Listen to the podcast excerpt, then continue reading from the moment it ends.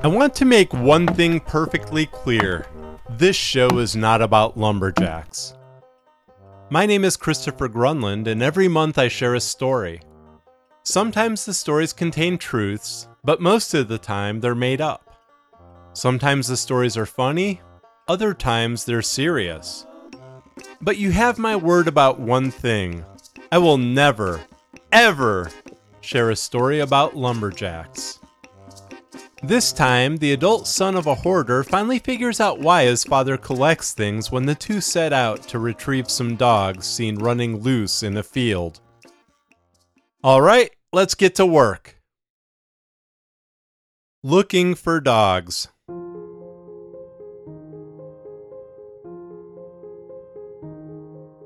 Let's go get us some dogs. Dicky stood at his open bedroom window watching his father's breath in the chilly morning air. His father, Richie, never knocked on the front door or rang the doorbell like a normal person. For reasons known only to him, Richie preferred walking around back and knocking on the bedroom window when he wanted his son. It didn't matter if Dicky was sound asleep, making love to his wife Tina, or just trying to get away from it all. When Richie Wingfeld wanted something, he knocked on windows. What are you talking about, Dad? What dogs? There's a couple Great Danes running around out in the field. Let's go get 'em. Dicky looked back at his bed, at Tina tangled in the sheets. The impression of his body in the mattress formed from a good night's sleep called to him. He wanted to climb back in, knowing it was still warm and waiting. Why can't you go get them yourself? he said, wondering why he was having the conversation at all. He wondered what made a man see two stray Danes out in a field and think, hey, look, free dogs. I ain't gonna put two strange dogs in my car, Richie said. Hell, they wouldn't fit anyways. You got a truck. And I'm not putting two strange dogs in my truck, Dad. Wouldn't have to, Richie said, having figured it all out before knocking on his son's bedroom window. They'll ride in back. They'll jump out. Nah, they're big dogs. Big dogs know how to ride in pickup beds. If they'll ride in the bed, Dad, that means they're trained. And if they're trained, that means they belong to somebody. Dicky thought he'd win with logic, but his approach to reasoning differed greatly from his father's. Nah, no one's gonna let two gorgeous Danes like that run loose. Nobody owns them. Okay, you can borrow my truck to get them, Dad. I'll give you the keys. I don't want your keys, son. I want your help. Dicky knew what Richie really wanted was company. Okay, Dad, I'll go. Give me a minute to get dressed and I'll be out. The heat kicked on as he closed the window. All Dicky wanted to do was fall back asleep before the sun had fully risen. He wanted to slide back into bed, cuddle up against Tina, and never wake up. That's what chilly Saturday mornings were for, not running around out in a field with his father, chasing two dogs with heads the size of cinder blocks and jaws that work like bear traps.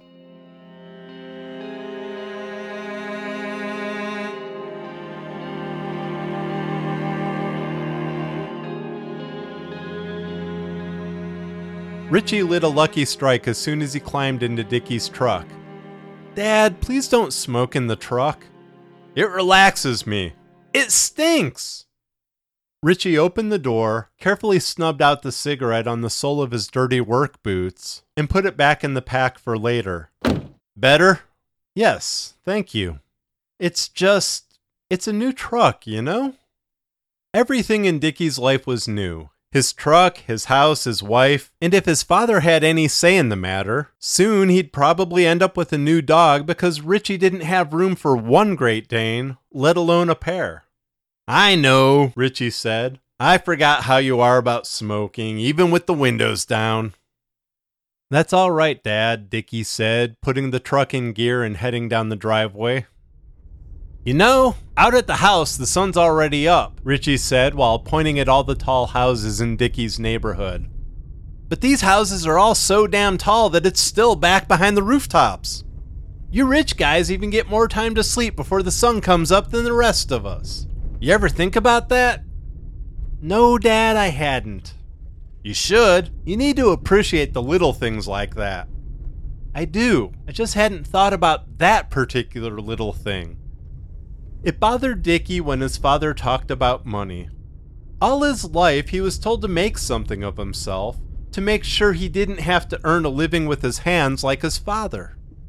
Now that he had done everything he was told to do, he still got the feeling that it wasn't enough for Richie.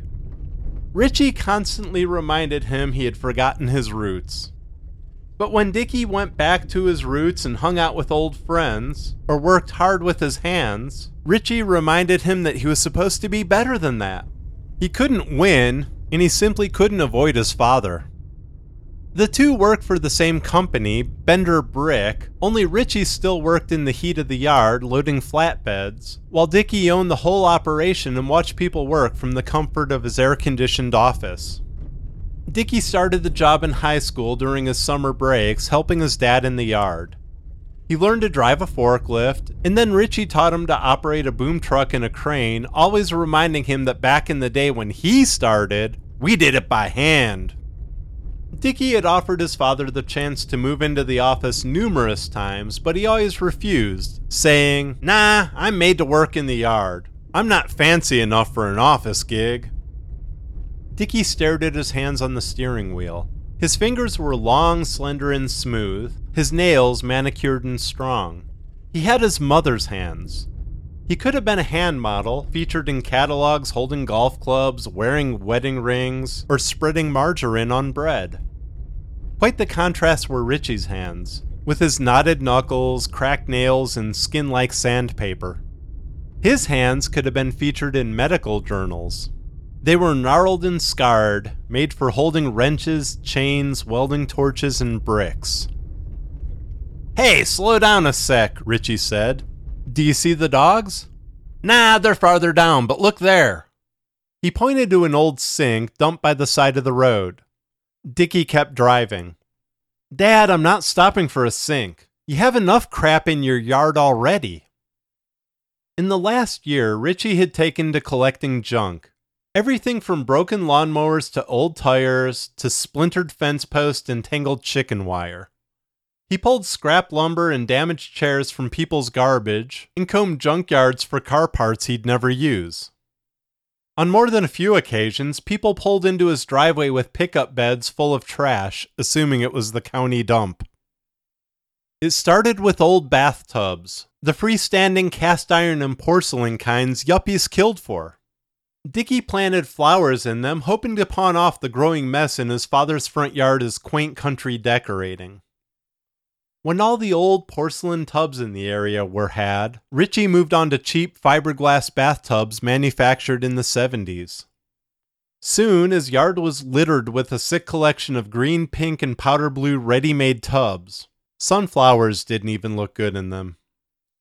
When there were no more tubs to be had, Richie moved on to old boats. One day he rushed over to Dicky's house excited. I found an old boat body out in a field, son. In Richie's mind, if something was abandoned, blew into, or in the case of two Great Danes, ran into a vacant field, it was finders keepers. All we got to do is put some supports in, build a deck, find a motor, and we're ready to go. Never mind the hull was discarded because it had a three foot long crack running down the starboard side, punctuated by a hole the size of a cantaloupe. When Dicky pointed this out to Richie, his dad said, We get some Bondo, patch it up, and we're ready to go. When rusty car bodies, old farm machinery, and refrigerators started piling up, the neighbors complained. Dicky hoped Richie had a plan for all the things he brought home, but he knew it would all just pile up and be a big mess to clean the day that Richie drew his final breath.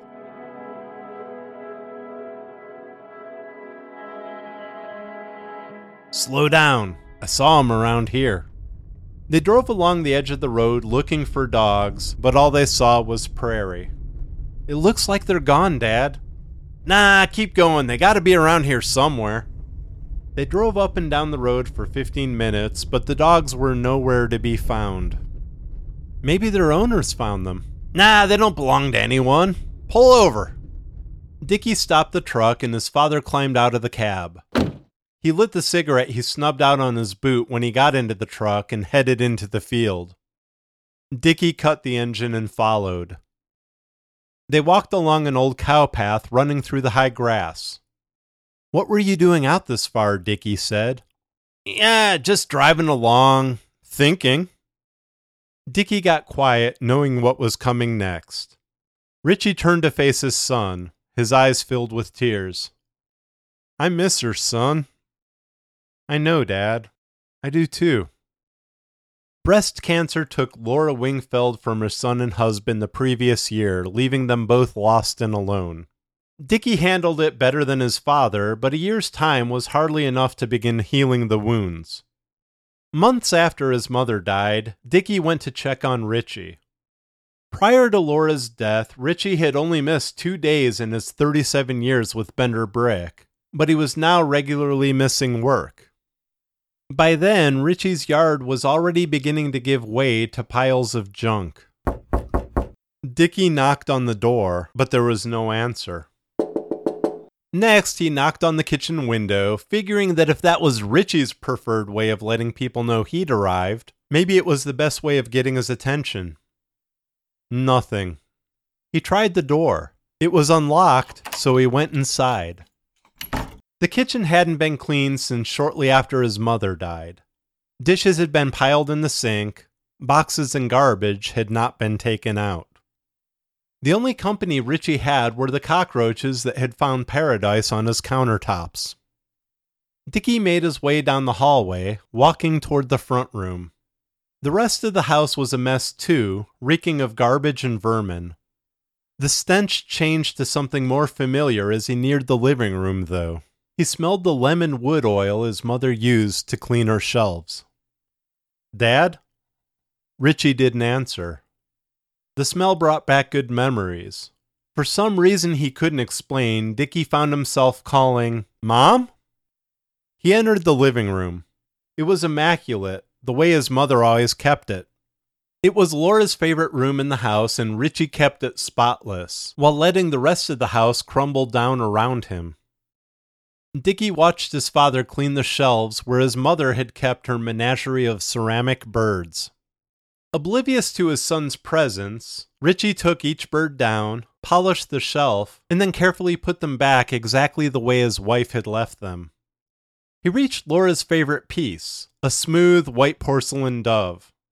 He set his cloth down beside it and ran his hand over the bird's surface, gently stroking it like he stroked the back of her smooth hands for so many years. Dicky turned and left without saying another word.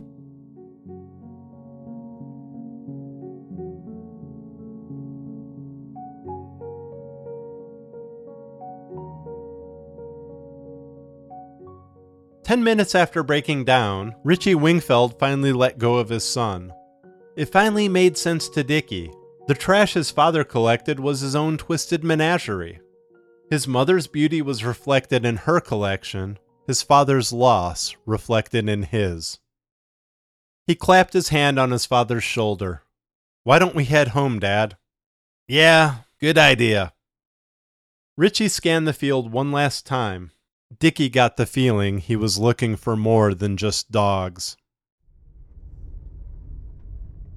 They drove along, not saying a word to one another. Dicky let his dad smoke Luckies the whole way home. He got to the end of Richie's driveway and let him out. Hey, son, tomorrow you think you could take me to the junkyard? There's a tranny I want to pull out of an old Buick. I'll need some help. Dicky now understood why a man who drove a 1994 Honda Civic needed a transmission from a 1972 Buick Skylark. Sure, Dad, of course. Thanks. Expect me at your window around 8.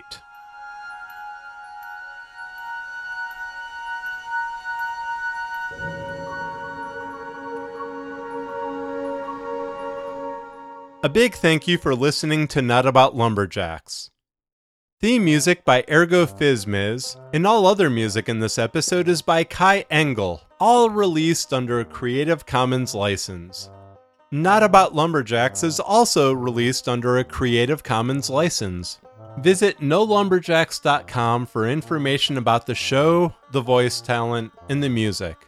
If you want to help the show, please share it or leave a rating or review on iTunes. And speaking of sharing, if you're in the mood for a great audio miniseries, visit thebehemothseries.com to listen to what my good friend Rick Coast is up to. Next month on Not About Lumberjacks, the owner of a software company becomes very uneasy when discovering someone very close to home is trying to control his mind. Until next time, be mighty and keep your axes sharp.